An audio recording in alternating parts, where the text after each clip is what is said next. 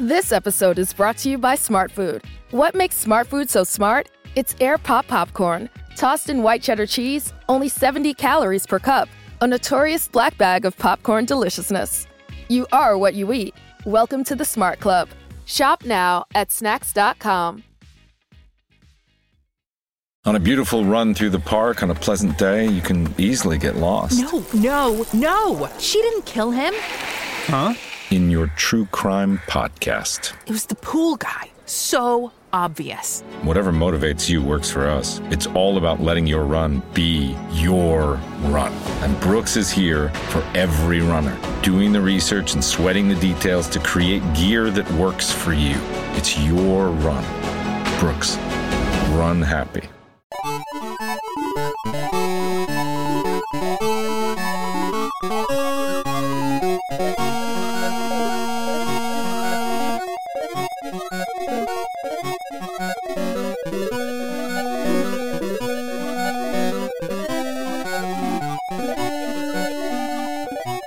Hello, friends. Welcome to our ECW, the second second episode of our ECW podcast, which probably means if we get to the second one, then we're probably going to get to like the 600th one into the year 2000. So I'm pretty happy about that. Who am I? I'm Matthew Kayfabe, uh, international man of Kayfabe. Uh, and I have here with me the only man I know who has gone to Oxford University, true, and received a doctorate in professional wrestling, also true. Dr. Damian Gibson, how are you? Hello, Matthew. I'm very good. I'm very good. I'm looking forward to casting my uh, professional eye on this little uh, promotion called Extreme Championship Wrestling. I've got to say, it is amazing um, that you managed to get a doctorate in wrestling without ever watching ECW. Your doctorate was in know, Sunday right? Night Heat, though, so. Um, I actually managed to get a whole bunch of um, Thunder this week, which was um, uh, very exciting. Uh, I'm building my own library for the listeners because I just don't. Uh, I just don't trust. I just don't trust WWE, which I think, even if you're a WWE fan, you can understand not trusting Vince McMahon is probably uh, the right thing to do. And then yesterday, uh, my internet was down, and because I had uh, all ECW episodes, I was still able to watch it and bringing this episode today. So, I just want to point out that you, as well as being who's the smart little doomsday prepper now, eh? as well as being uh, the the most qualified man on any wrestling podcast ever, um, you, you are also the most Generation X man uh, I've ever met. Like, just don't don't trust uh, Vince McMahon. He's given us this, and he'll take it away. Trust me. well, look, man, when you've been burnt by that motherfucker as many times, he did it to me again this week. Like, just where I was like, just sitting down to watch a pay per view, and bang, all of a sudden, the fucking Miz is world champion. I was like, what the fuck? That's right. We're recording You know what I this in 2010 for people who want want to be placed in. No, no, it's 2021. That's why. That's why me and Bryan Alvarez are so upset about this. I'm pro the Miz, and I'm also pro uh, ECW. So let's let's let's let's run through the month of February. Oh, God, I want to. I, I want to talk about that Miz booking so badly. That's for another anyway, podcast. it's so bad. Anyway, let's get into ECW. Uh, we're at February 7, 1995. Uh, the Public Enemy, the show opens with the Public Enemy dancing to their theme song.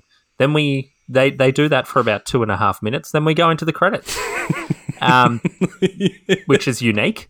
Uh, and then when we come back from the credits, there's no Public Enemy. In fact, we've got Jason, uh, who's billed as the most beautiful man in the world, uh, who enters to What a Man by Salt-N-Pepa, which is really like just adds so much to his gimmick.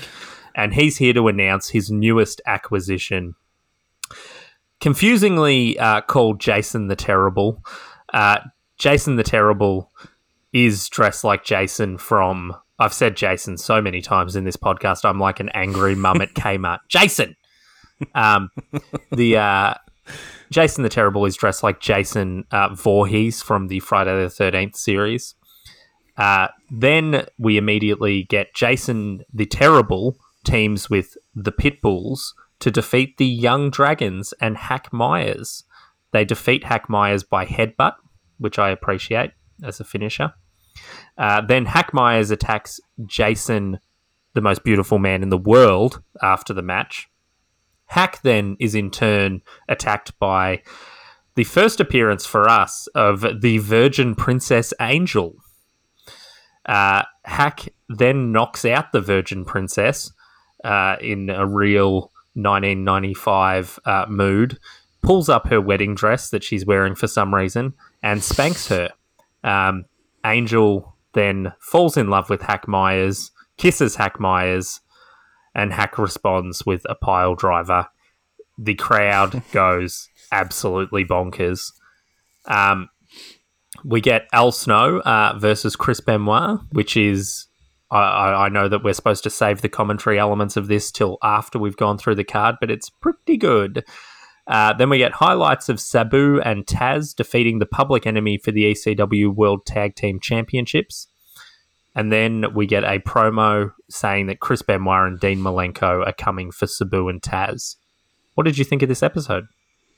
Uh, I this is the first um, uh, set of episodes that we've watched uh, from the let's call it the Wrestle Wolf library, uh, and uh, which means that uh, we we managed to get our hands on uh, the, the original uh, episodes that went to air, so we can see uh, all of the music that, that the wrestlers are coming out to.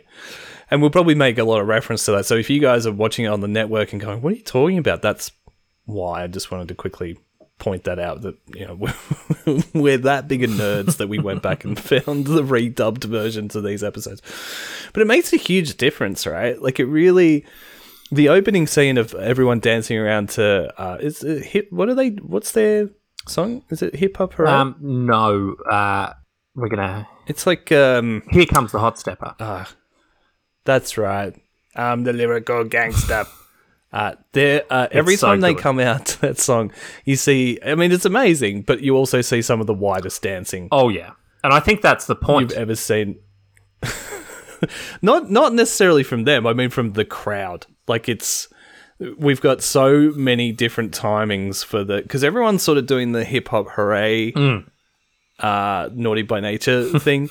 But you've got about 14 different timings going at once, people going left when they should be going right. And it's, but the thing is, it gets people involved and it just looks like so much fun. Like, I would have, I would have been at every taping of this. If I lived in, in Philly in 1995, I would have been at every week. And, and I mean, we'll get to it later in the, in the month.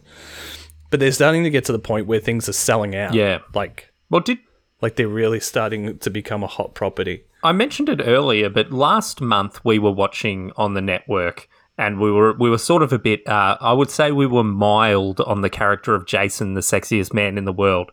As soon as he entered to What a Man by Salt-N-Pepa, I absolutely got that gimmick and wa- was like, "That's fucking cool."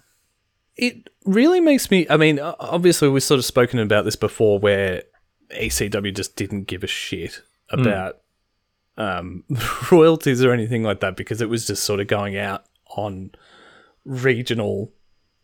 You know, it was just going out on, on not regional TV, but it was it was just going out in in um,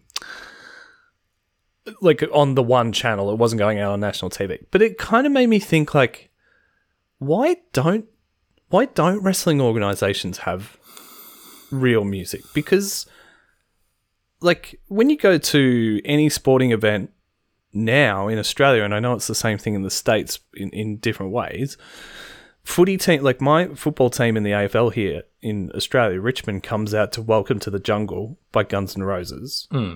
every every game. And I assume like, you know, I mean they would have to pay some sort of royalty for that. But if they're and footy teams are notoriously tight for stuff like that. So if they're doing that, I don't understand. I mean, I suppose if you've got 20 wrestlers coming out every episode on TV, maybe that it starts to I mean, they've add had up, but it can't cost that much, right? Like, Ronda Rousey be- came out to Joan Jett, bad reputation. Uh, CM Punk came out to Yeah. Cult of Personality. Um, Triple H Triple had H. Motorhead write a song for him. Yeah. Like that, it's like look, it obviously would would be more expensive than having like every single person have a heavy metal theme with a guy that sounds like he's constipated. Um, but WWE aren't going to pay for it. Vince is that kind of a tight ass, right? But I mean, he- they have in his head. I- like in a few times they have gotten real. You know, the Un- Yeah. the Undertaker came out to Limp Bizkit. I imagine Limp Bizkit were, you know, charging like a lot um, at that point. Like that was, Hmm. you know, Fred Durst was in a fucking video game uh, for WWE, and like Yeah. you know, obviously AEW, you'd th- like you know they must have paid Snoop Dogg a little bit to do the really awful remix to Cody's theme. Um, they've got Jericho doing his own Hmm. theme, which is good. Um, you know they Sash paid Banks the, has a Snoop theme, doesn't she? I mean, I Yeah, know they're a related. family connection Yeah. there, but um, but it just like, I mean, both of us. Anyone who's listened to any WrestleWolf uh, podcast at all know that the two of us Hmm. are obsessed with music, so maybe we care about it more than others. Hmm. But it makes a huge difference to the presentation, and as you say, like with Jason, it actually helps Hmm. put him over because when you're just seeing him coming out to the generic music, it's like, oh yeah, okay, he's a like a Rick Martel, Mm. you know, is it Rick Martel the model? Is Yes. Yeah, I yep, right? Um, pulled that out of my 41 year old brain. uh, you know, knockoff. But it just, I don't know, it just sort of, with all of these guys, uh, except for uh, Cactus Jack, who who we'll get to. I've got some notes on, on his music later on in a different Ah, episode. so but- do I. uh, I think we we might have some uh, wild agreement to. Uh, Uh, but uh, what I love that, and then I was completely confused by what. Hang on, there's two Jasons just called Jason. Yes. like Jason's managing Jason. Like surely we could have so like just make Jason Mike Myers or Leatherface, or you know what I mean. Like if you're gonna have like a big scary, if you're gonna just take a character from a from a from a horror movie, there's literally hundreds of scary horror So, uh, guys that you can you know come up with. I, this is actually a good transition in the copyright. So on the WWE network, they call him J Terrible, J Terrible, which I'm assuming is because this is a rip-off of a copyrighted character. They uh just they've changed the name to something that sounds less rip-offery. Uh, J J Terrible. Um, he uh so Jason the, the Terrible was a Canadian wrestler who, you know, was in Stampede and all those kind of things. His run in ECW is going to be such a big deal that if it's the same person, because I can't be 100% sure, even though it's the same gimmick, and it seems to be the same person, they look the same. Uh, his Wikipedia doesn't even mention ECW um, and his stint there, and he's now a truck driver. So Oh, this wow. might be the only uh, the only appearance of Jay Terrible. Um, when I was a, a kid, I always thought being a truck driver would be a great job because I just was like, hey, just listen to the radio all day to be the best. And then grew up and found out about the work practices that most Yeah. truck drivers have to work under. I was like, no, I'm cool. No, you're not a serial killer, so it's it's really a great job for a, for a serial killer being an interstate truck driver. Um, what did you think of the Young Dragons who uh, faced the Pitbulls and Jason Terrible? Do you know who the Young Dragons are? Uh, no, but they didn't do anything. The Young Dragons are your favorite ECW wrestler, Mikey Whipwreck, and Paul Lauria. Ah.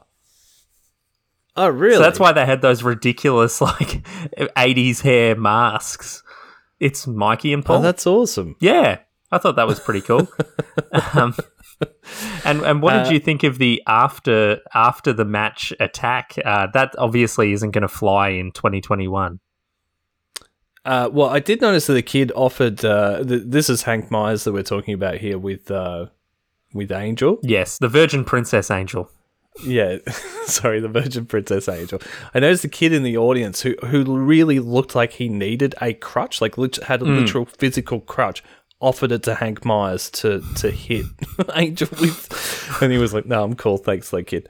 Uh, it was like, what happens when if he takes the like? I don't think you've thought this through, kid. If Hank takes your crutch and then will destroy it, then what? How do you how do you get out of the building? Commando crawls.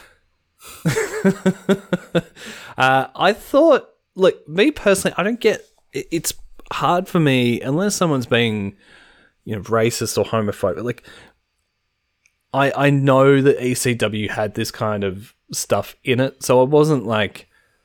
Me personally, was I offended watching it? No, or like, but there was a part of me of like, oh man, it's.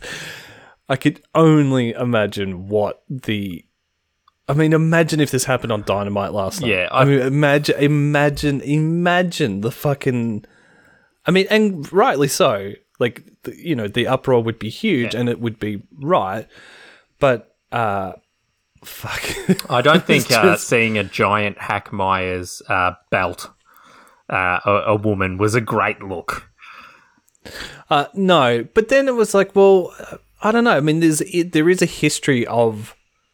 Is she like? Because in my head, I was like, well, she's a wrestler, right? So, I don't know. There was like, I did for some reason. If I was watching a movie and a guy had hit a woman, I'd be like, oh my god, that's disgusting. What a horrible human being. I hate this guy.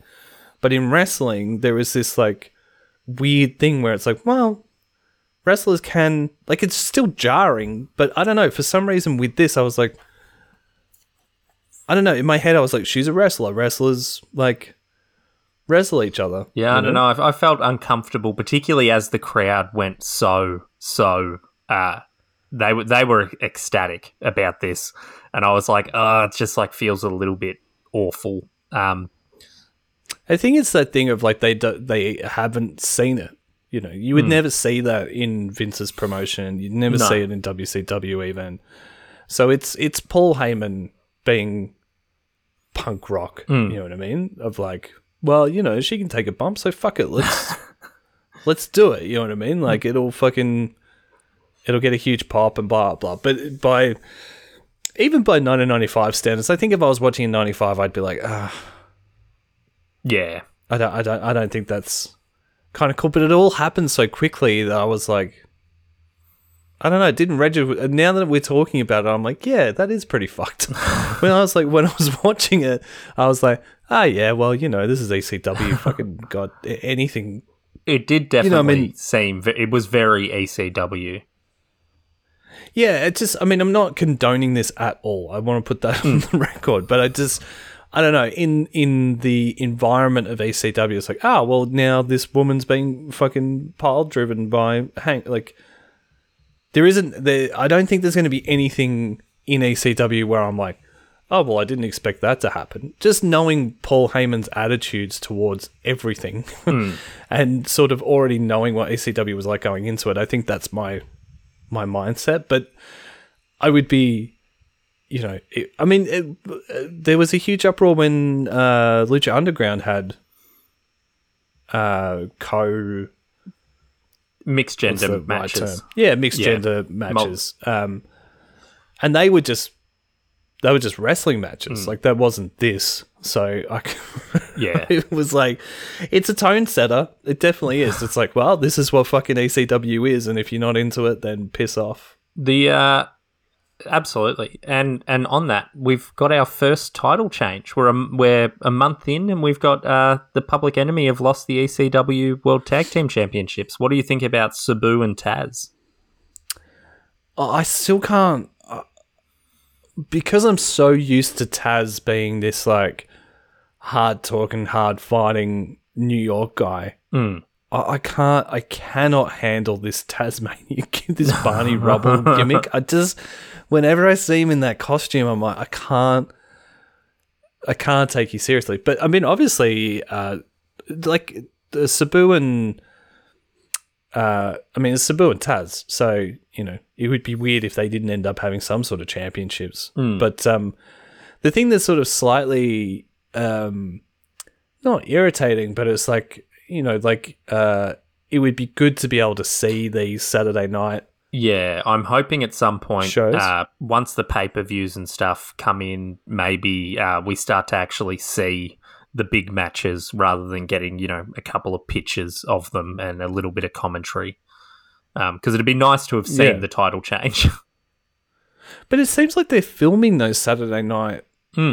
shows, right? Yeah. So, but um, but we can't. Like they're not airing those, or Well, the thing is, I think that everything we see is from the Saturday night shows, and then there's Joey Styles out the back doing like the and you know promos and stuff that are filmed separately. But they're not doing a. It, it's not like they're doing a live Thursday night show. They're doing sort of a clips show.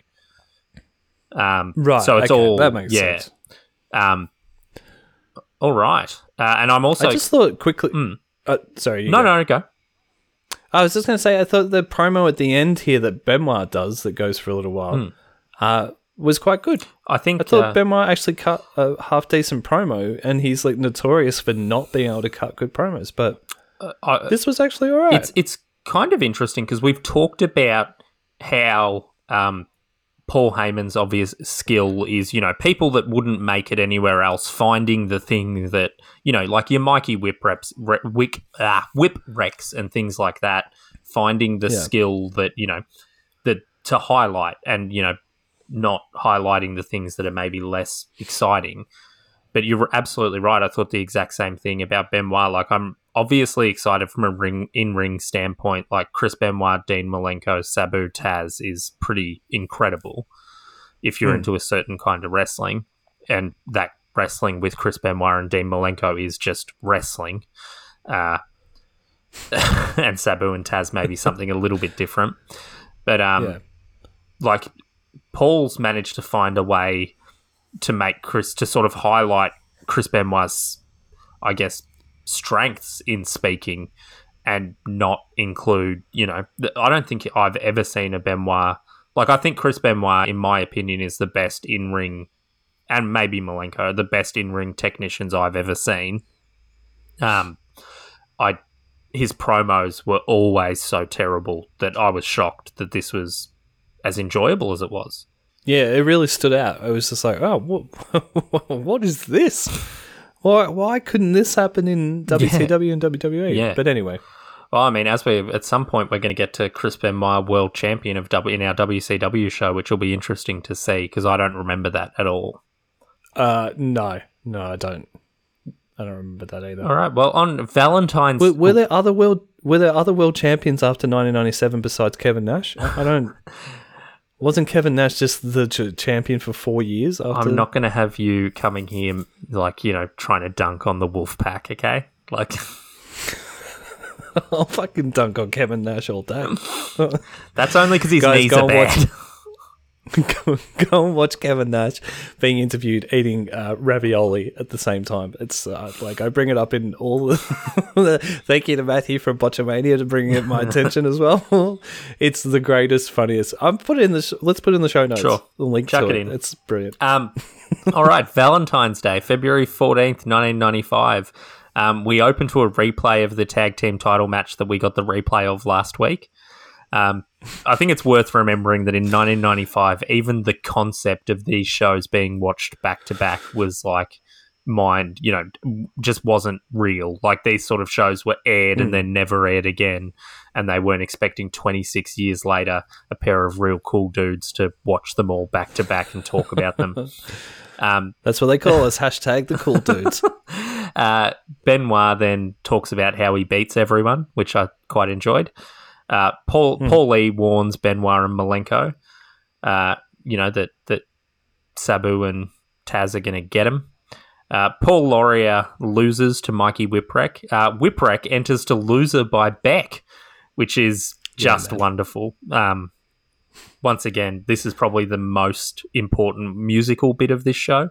Uh, Cactus Jack defeats Sandman by severe brain concussion. uh, Sandman delivers a promo on Cactus Jack. Paul Lauria comes out and says he's a real giant and 911 can eat. Uh, I'm not I'm going to rephrase that. Paul Lauria comes out and says he's a real giant and 911 uh, isn't really tough. 911 comes out and choke slams Paul Lauria dozens of times. It felt like uh, the crowd Mm. loved it. What do you think about this episode? Uh, I really liked it. I've written notes down here. Um, uh, so I'm I'm moving house at the moment, and I also had no internet for a day. So I've written, my notes are a little all over the place when I was watching this yesterday. What does Chris Benoit come out to? Can you remember off the top of your head? No, I can't. Because I've written the music for Benoit is perfect, and I can't remember I, I can't remember. Sorry. what the what the hell that he comes out to. Um, yeah, I've written down Whipwreck coming out to Loser is is amazing. Uh, Whipwreck and the Giant. oh, sorry. Chris Uh, Benoit comes out to Perfect Strangers by Deep Purple. Yeah, that's yeah. Um, uh, it just I don't know. It's just like Chris Benoit was always like. There's something like menacingly middle of the road about Chris Benoit's music choice that I just thought was perfect. Uh, Whipwreck and the Giant are good wrestlers. Yeah, absolutely. That was the thing that really like came through to me. Like in the first episode, I was like, "Oh, th- I like this Mikey Mikey Whipwreck," mainly because I'm like, "Ah, it's a little dude, and I like little dudes, so I'm gonna barrack for him. He's my ECW guy." Uh, but the giant is like even smaller, which is yeah hilarious. But they're actually good, and there were some bumps taken uh, to the floor here, especially by Whipwreck, that were just brutal. Yeah. Like the the sound that you could hear through the camera was like, oh, they don't have um, they don't have mats, and they're literally like the floor is concrete. Oh, they like the the not having mats thing, and they mention it every time, and they don't even need to mention it because it is so like the sound is awful. yeah. Joey Styles says after Mikey Whipwreck's head hits the concrete, like, "Oh, remember we don't have mats here in ECW." Like, yeah, I noticed. I noticed when I felt sick to my stomach when Whipwreck's head hit the concrete. Um, I assume uh, the ECW arena is a licensed place. Uh, I don't know if it was a licensed place, but people were definitely drinking alcohol. Drinking. Um, and not just the Sandman. It really no no no. I mean the audience Hmm. is like they're the kind of hype that can only happen when a crowd of people have been drinking beforehand Yes. during the event and are excited to go and drink as much alcohol as possible after. Yes, this is this is a real like. There's there's not very many women in the crowd, I would say, and there's a lot of men Oh, who are know, about few. 24 years old and hype. Yeah. Yeah. I mean, uh, it's uh, it, it looks like so much. I mean, I mean, I don't drink anymore, but when I was drinking, this is exactly the kind of night out that I would want. uh, the Sandman Cactus feud, uh, I, I, this feels like the epicenter of ECW At the right? Like moment, this is everything. Like the, these two guys are. If you wanted to point out two wrestlers, ECW wrestlers, and be like, well, you know, name a feud that will show me what ECW is all about. I feel like this Sandman Cactus Jack feud is like, well, watch these fucking psychopaths and I just love the severe Uh, brain get a vibe of concussion. Like you could you you absolutely would not say that on wrestling today because people know what a severe brain concussion would do to you. yeah. I, I, at first, I was like, Joey Styles. We all know. We all know that a concussion a concussion can only happen in one part, I got a one knee part of the concussion. body. Yeah, oh, I've got a serious ankle concussion. Uh, but then I was like, well, I mean, that's probably around the time where people were starting to pay attention to concussion. But even then, I was like, I don't think people were calling it a brain. Con-. Like I was, I've always been big into footy here in Australia. I don't remember commentators Well, to, to be fair, calling it a brain concussion. AFL has just started being like Australian rules football have just started acknowledging concussions are a problem. So Yeah, yeah, but I mean, they like, yeah, but you still got concussions. You were just told to go back out on the field. Concussions were a thing. It just was like, but it was like, you know, maybe they weren't severe brain You- concussions though; they were other kinds of concussions. well, you do have to have a brain to have a brain concussion, I suppose. Uh, Nine one one is over. He's seriously over, isn't he? For a guy that yeah, they love know. they love him so much. I um I I quite enjoy like the crowd reactions really um do lift ECW a little bit. Like they, they have they do have legitimately great storytelling, um, and they do do really different things that would have been extremely exciting.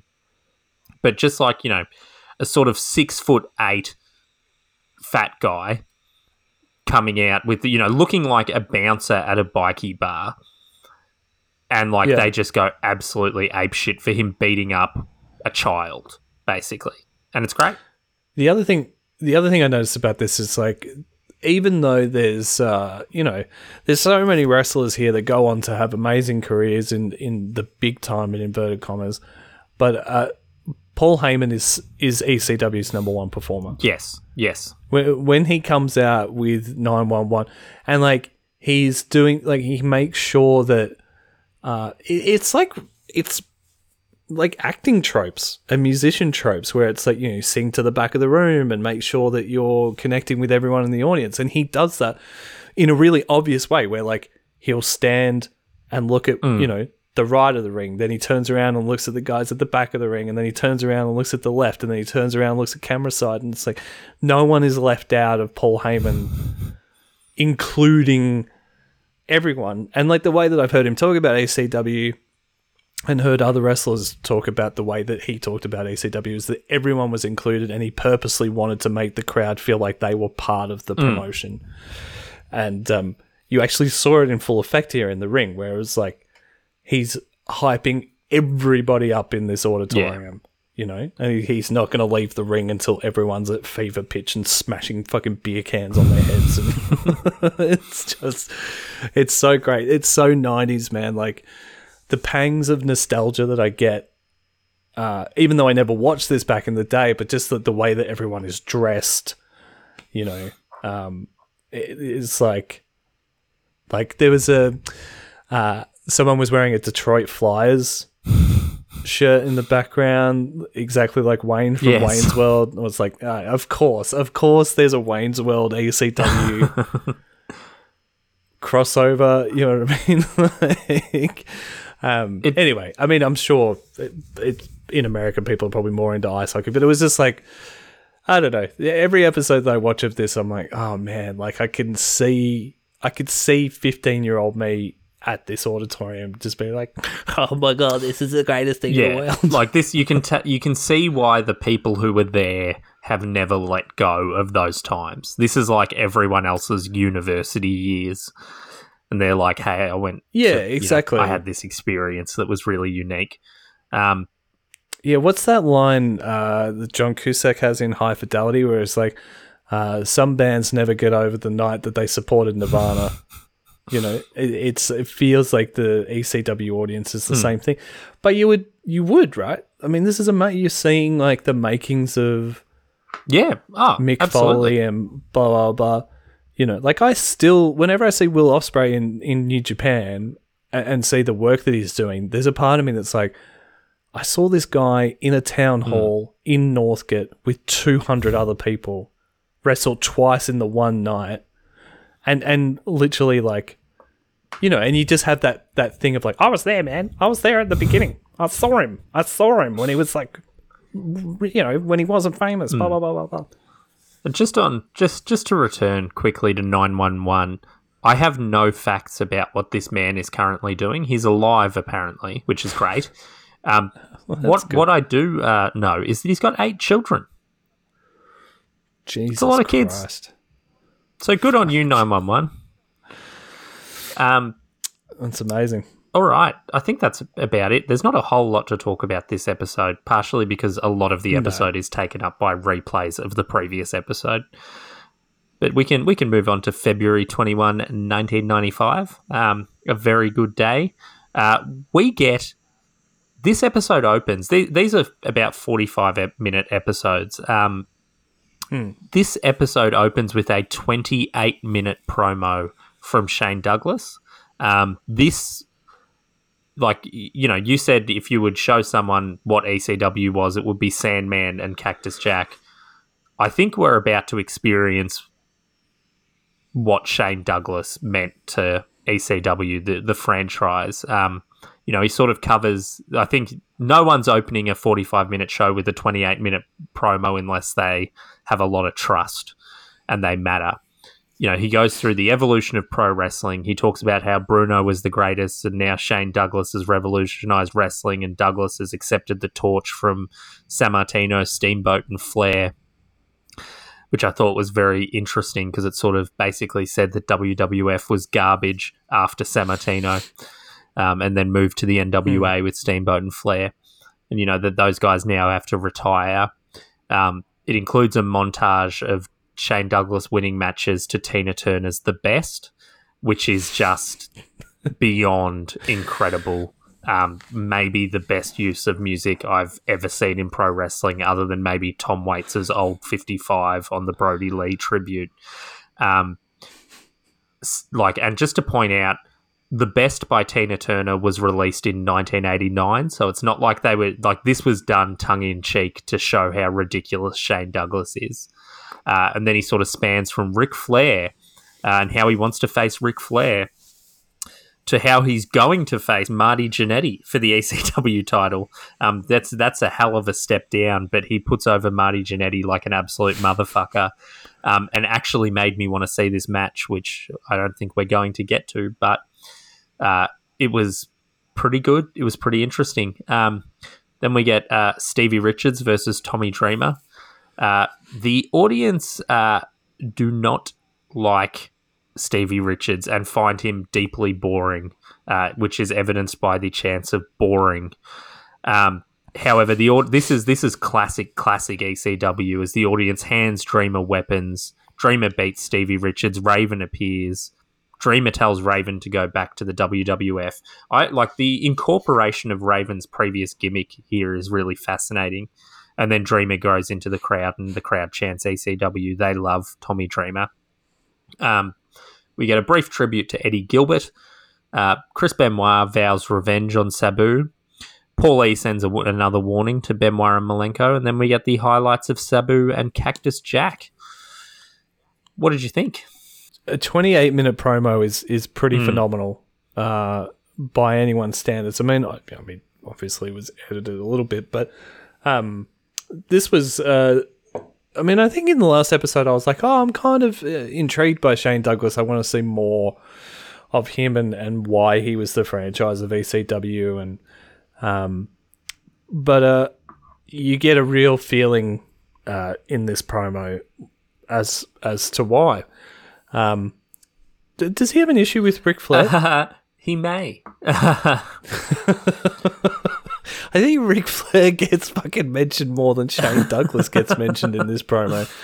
Um, but it was it was it's compelling and it was interesting to see him rejecting the NWA uh, title, which would um. So he currently is the NWA champion as well, right? Uh, no, so so previously, uh, when he won the NWA title, uh, when ECW was Eastern Championship Wrestling, he said, "I refuse to accept this title. NWA is dead and garbage."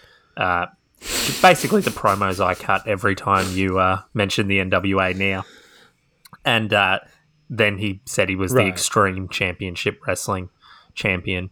Um, so he sort of he does a it's a bit of a career montage for him. Like you know he sort of says when I was in you know the WWF I was starting to get steam and then I got injured and then Ric Flair tried to hold me down in WCW because he's a coward. Like I thought it was re- like real like obviously the highlight for me was uh, Tina Turner's the best, which was just incredible. Like just an absolutely I couldn't help but think of Ricky Gervais in The Office. Every Yes. time I hear that song now, it's that all I think of is that uh, scene from The Office that is so squirm worthy. Uh, maybe one of the most uh, testicle uh, retracting scenes in television history is watching that. yes. Um, but the thing, like, look, the biggest takeaway for me with this is the. Um, uh, maybe I'm going to get a little uh, Jr. Jim Cornette here, but it, you you're investing in Shane Douglas, right? You invest almost a whole episode in him and showing why he's the franchise, why he's the EC, why he's ECW's top guy, and um, and so now, like, and it works because, like, even 26 years later, when I'm watching it, I'm like, okay, well, I'm more interested in Shane Douglas now. I know his backstory. he cuts this promo. I mean, there's a couple of times where he stumbles and stuff, but you're going to do that in when you're talking for 30 minutes straight. Um, it, it's a pretty. I think it's a lesson that could be learnt from modern um, promotions of like you don't have to have you know i mean I, I kind of appreciate it with dynamite of how much they pack into one episode and it's usually all pretty good. Hmm. But they you don't have to have everything.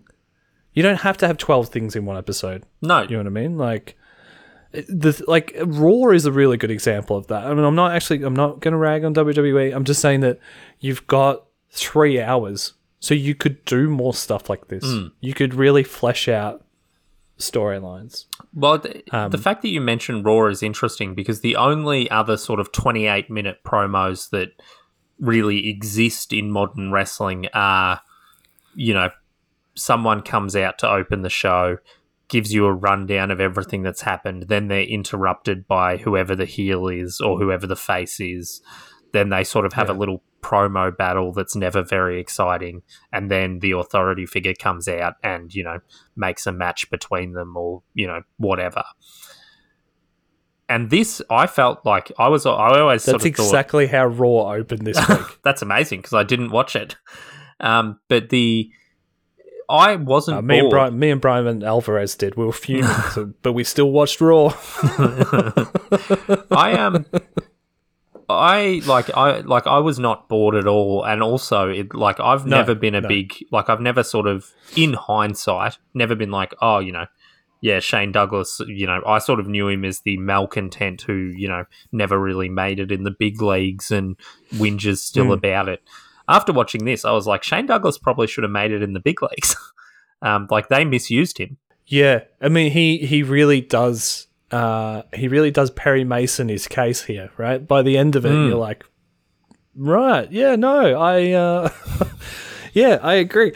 Um, it there's obviously something, you know, obviously, like for him to be still talking about Ric Flair, 26 years on, something really fucked up must have. yeah Ric Flair must have actually uh stomped on his neck a little bit Yeah, yeah. Uh, as, but uh, yeah, you don't hear those stories about you know when people are talking about sixteen-time world champion and blah blah blah blah blah. You know, you don't hear these stories very often, and it's kind of. I mean, it is sort of strange because I don't, I haven't really heard many other politicking stories about Ric Flair. You know, because I mean, for so long, he wouldn't have to worry about it, right? He's Ric Flair. Who like he would be like, who cares? So why would Shane Douglas, of all people, you know what I mean? Hmm. Like it feels like. I mean, maybe Shane Douglas has just cut a good promo, and I've hundred percent gobbled it up. But it, it is that thing of like, well, why isn't Shane Douglas in WCW? Hmm. He's obviously good enough. I mean, just look at this promo. yeah he's blaming Ric Flair. Then but there's got to be something to it, you know. Well, yeah. I mean, it's not like there's an immediate payoff. Um, No, no. If there, I mean, if this led to a match between him and Ric Flair in a year, you'd be like, no, well, whatever. But the fact that like he was cutting these promos his, the whole time he was in ECW and is still banging on about it now, like I can't wait for that truth to come out. It always does Yeah. eventually, you know, usually after people pass away. no, so but it, I mean, it potentially, it potentially might have, or it might already have, and we just are not. You know, we are noobs at this ECW thing. But I don't know. Uh, on that subject, I, I think there's probably only one thing, other thing really worth talking about in this particular episode, and I'm fascinated to hear what you have to think about it. Um, you're a massive Raven fan, Yeah. and this is the first time you're watching the beginning of Raven. Yeah. What What do you think so far? You've had a month and a half of Raven here. Uh, well, I was actually going to talk about him at the beginning of the next episode, but uh, he fucking rules, and I want, I want him to destroy Tommy Dreamer. Tommy But Dreamer do you think looks, he rules because of what they've shown so Yes. far, or because of what No, you no, know? no. Like even more so. I think in ECW, he's even. I can see what they're trying to do, and we kind of get this more in the next episode. So I don't want to like uh, tread Hmm. on the toes of that, but um, he is, when they introduce other characters who are like, "Hey, we're here to help out," he is so like him compared to St- it's Stevie Richards, right? Who's his little buddy. Yes. Yeah. Stevie Richards is everything that was wrong with wrestling in the early 90s. And Raven is a really good embodiment of what is going to be the next five, six, seven years that's going to get people back into wrestling. You know, like he's tapping into. That's interesting. I, I really genuinely think when you see the two of them standing by side, Sam, uh, standing side by side in this episode and the next episode, you're like, that's what everyone's rejecting in Stevie Richards, and Raven is, you know, like they and they build it up as well. Like you're the embodiment of Gen X, so society made you. I love that. society made you, because that was a real thing on the back of like you know grunge and Nirvana and stuff that like you know, we're a generation of lost souls made by society's evils, you know. But it was kind of the hangover from the 80s and the coked up capitalism that our parents, you know, reveled in, you know. and Raven was this embodiment of like, you know, even just standing in the, uh, and you kind of see this in, um, exemplified in things like Fight Club and stuff as well, like this sort of nihilistic male attitude of like whatever you suck everyone sucks i hate you this all sucks. Um I, I genuinely like yeah i loved raven from wcw i think the ecw i mean it's pretty much the exact same character so i was probably going to like it. The only thing wcw seemed to have done better with raven than ecw so far is the group that they're putting around him. Yeah. but i, Yeah, I, well, I'm invested in this storyline because I love Tommy Dreamer. I know you're not as big a fan. I'm not a big fan of Tommy Dreamer, but I am excited to. I'm open to becoming one. But all, all I was going to say is that, like, at this point, watching this ECW, I'm like, fuck Tommy Dreamer, and I want Raven to destroy him. Because Tommy Dreamer's got this whole, like, hey, what's going on? I'm a fucking New York guy. Hey, blah, blah, blah. And I'm like, uh, kill him, Raven. Kill him. Let's let's move on to the next episode. Uh, February twenty eighth, nineteen ninety five. Uh, Jason, the sexiest man in the world, not Jay Terrible, uh, and Paul Lauria talk about jealousy. We get a package on Raven and Tom- Tommy Dreamer and Sandman and Cactus that's sort of mixed together. Uh, Sandman delivers a promo on Cactus Jack. Uh, Raven comes out. Tommy Dreamer interrupts. Uh, Stevie Richards says that he got beaten up in a bar, and he's uh, he asked the two guys who did it to come to uh, ECW uh, to help him out. It's the Broad Street Bullies. Uh, and they're going to fight Dreamer. The crowd chants boring as Stevie Richards talks. Uh, they they all brawl. Um, a mystery person, a genuine mystery person, helps Paul Lauria defeat Hack Meyers. Uh, the Triple Threat, which is the new name for Benoit Malenko and Shane Douglas. Uh, we don't, you know, we haven't got that before, but then they they sort of brag about how they now hold all of ECW's titles because we've got another uh, another title change. Uh, Benoit and Malenko have defeated uh, Taz and Sabu for the tag team titles.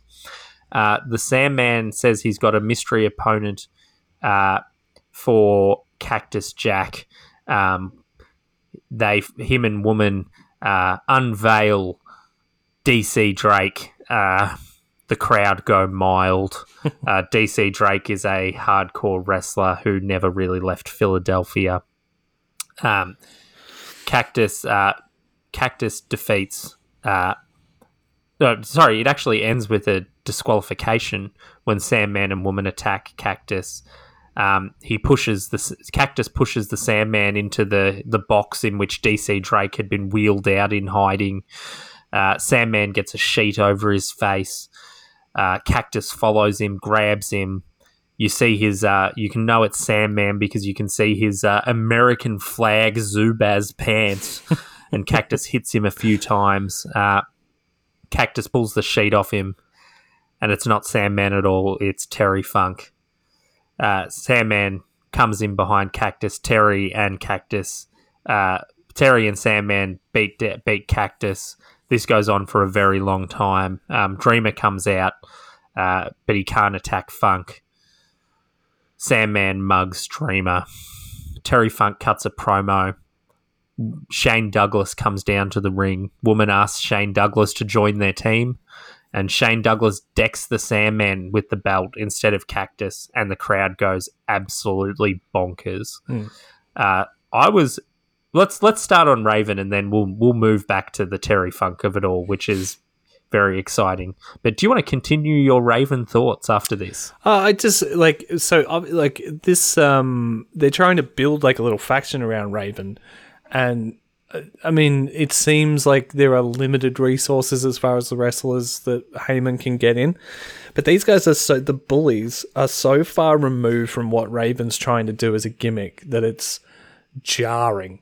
You know, because these guys are like, "Hey, forget about it." They're kind of like, you know, like ex- they're like, uh, like you know, they look like they they look and sound like they work for Tony Soprano, and it just it's really weird. Of like, you know, like I I hope that Raven's going to turn on these guys, or we never see them again. Like at this stage, it makes more sense for me to just have Raven as a solitary character. Whether this was the beginnings of Raven's flock or I don't know. I mean, I don't know what happens between here and, and him moving into WCW, but So do you know? Do you not know about? Uh, do you not know about what Stevie Richards becomes in ECW? no. Okay, well then I'm not going to spoil that for you. But the things pick up, business picks up.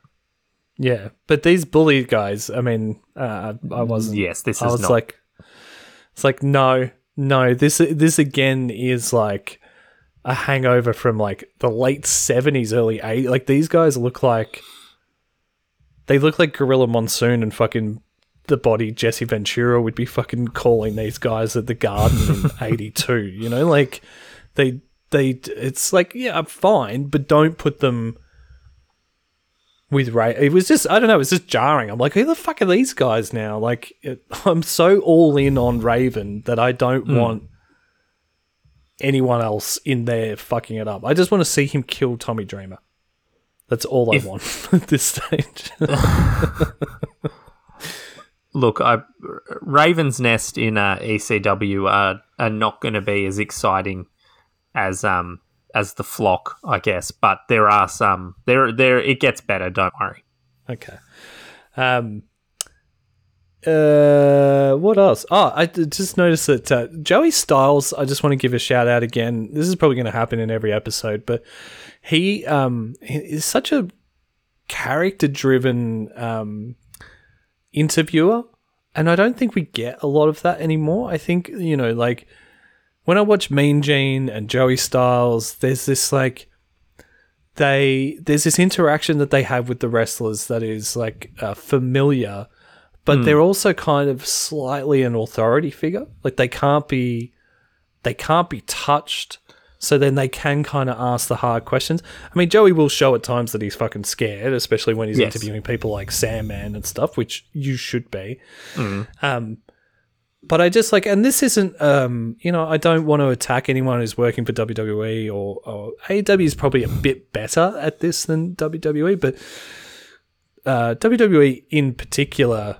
Uh, I mean, Charly is probably at a point now where she's starting to do it, but there's about three or four other girls who work for WWE who I can't even remember their names. They're all sort of interchangeable. And it's not their fault. They just get asked to ask the same questions all the time. I, I just really appreciate the art of the wrestling interviewer when you're watching Joey Styles come up with this stuff, which what's it seems to be off the top of his head. Yeah. Um, but I did like when he's cut, and then he cuts promos for the company as well. He'll be like, you know, come down and watch us on Saturday and blah blah. blah. Um, you know, you can. Um, uh, it's like you can buy a season ticket to watch a bunch of scabs play baseball because the baseball strike was happening at this time. So it's like, oh, it's good to see. It's good to see uh, Joey Styles is a full on comrade unionist. Good on him. bunch of scabs. Um, but he's really, I don't hear him speak, spoken about a lot in terms of ECW, and I I think that's a shame because he seems to be the vice captain of this of this team. He seems to sort of pull everything together. He's commentating, he's interviewing, he's cutting promos to get people down there. Like, um, I, I really like him, and if he, uh, if someone could use him. Uh, if he's still interested in doing wrestling stuff, I would 100%. If I was starting a promotion, I would 100% be looking into what Joey Styles is up to and if he was interested in So some I sort of a role. I believe he's not. Is the um, I think his last commentating gig was for WWECW. Yeah. Um, and and my understanding was he wasn't that keen. He worked for w, WWE um, online.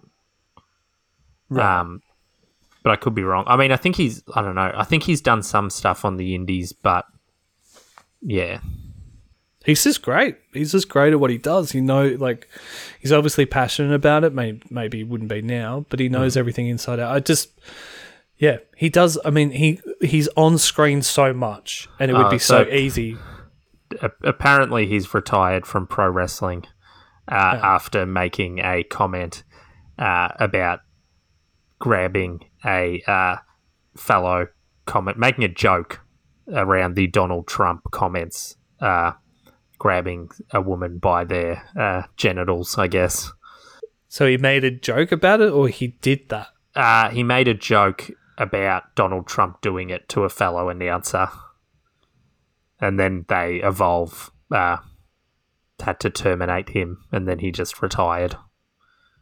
Hmm. Okay, that doesn't sound like a sackable offense to me. Look, I, the, yeah, look, there must have been more to it than me, uh, than than what Wikipedia says. But I agree with you. Joey Styles is he's better than Jim Ross is. He's probably better than Tony Schiavone is, but certainly is. But um, you know, it's a bit of a shame if that's the end of his career.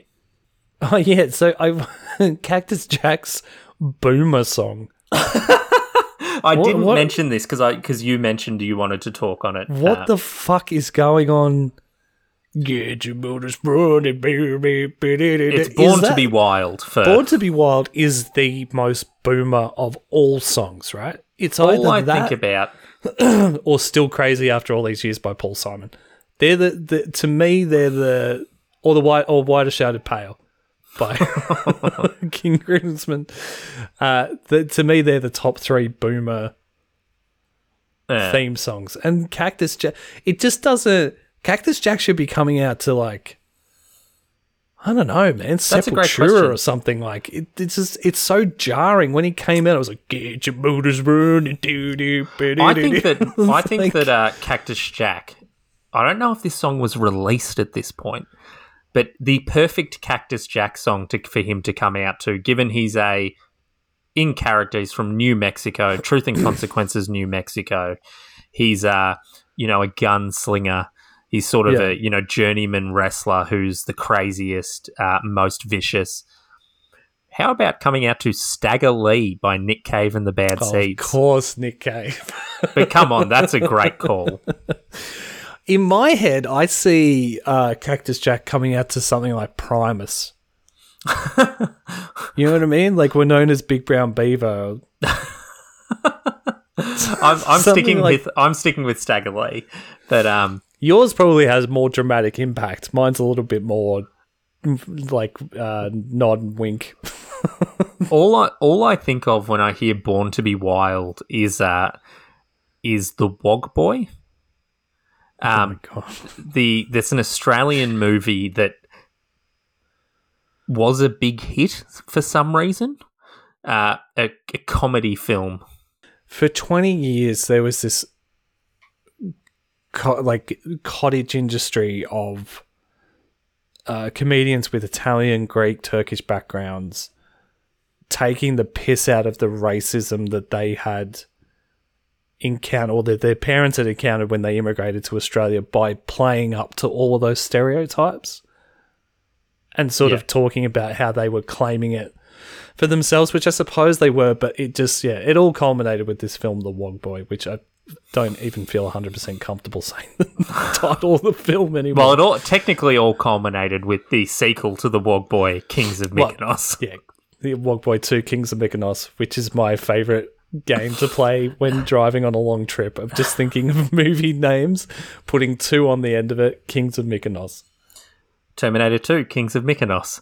Um, Shawshank Redemption Two, Kings of Mykonos. well, that would sort of make sense, actually. You want to put it. You want to put it on. It actually does a little bit. You want to try and put it on the most serious films you can think of. So like The Lighthouse Two, Kings of Mykonos.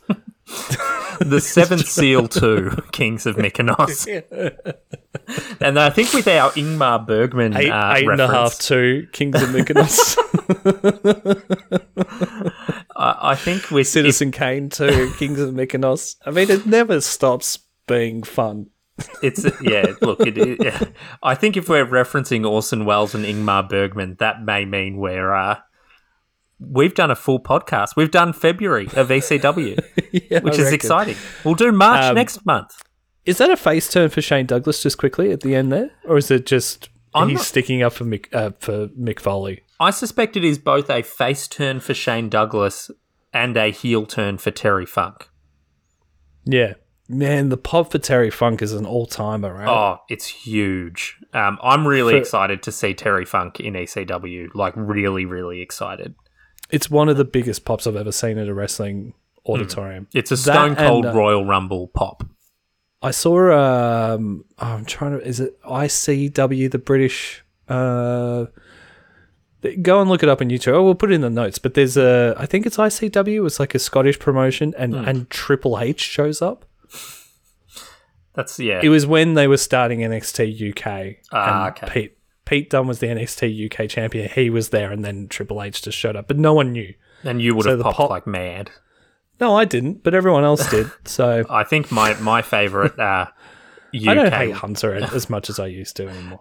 my favorite UK wrestling pop remains uh, Grado doing the Goldberg entrance until he gets to the ring and it turns into Madonna's Like a Prayer, which is, in my Yeah, opinion, the gr- the greatest song about blowjobs ever written. But now we're here. I think we got to get out of here. Yeah.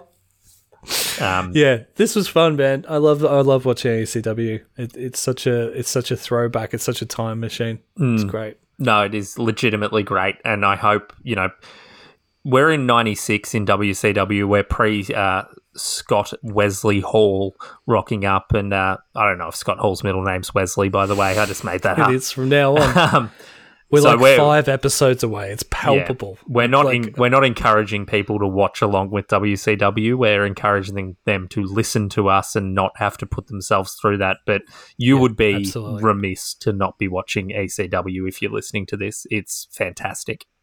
Yeah, and all the episodes are just sitting there on the network. So if you still got the network, like go and go and watch it because it's um one we don't know how long it's going to be there for before NBC find the servers with this stuff on and go, what's this shit, and just delete it. uh, Yeah, and, and, um, they may ECW may be the first to go, just given the um, just given some of the more controversial content of it. Yeah, but even if you like, if you were just some NBC dude and didn't know anything about wrestling, and you just like looked at one episode, you'd be like, "Who who filmed this handycam footage of these like bingo halls, man? Like, get rid of this shit." So, um, yeah, watch it while you can. Watch it while you can, friends. All right, uh, go and be your best selves for the next month. That's my that's my positive uh, reinforcement. Yeah, be the franchise in your story. Oh, that's very good.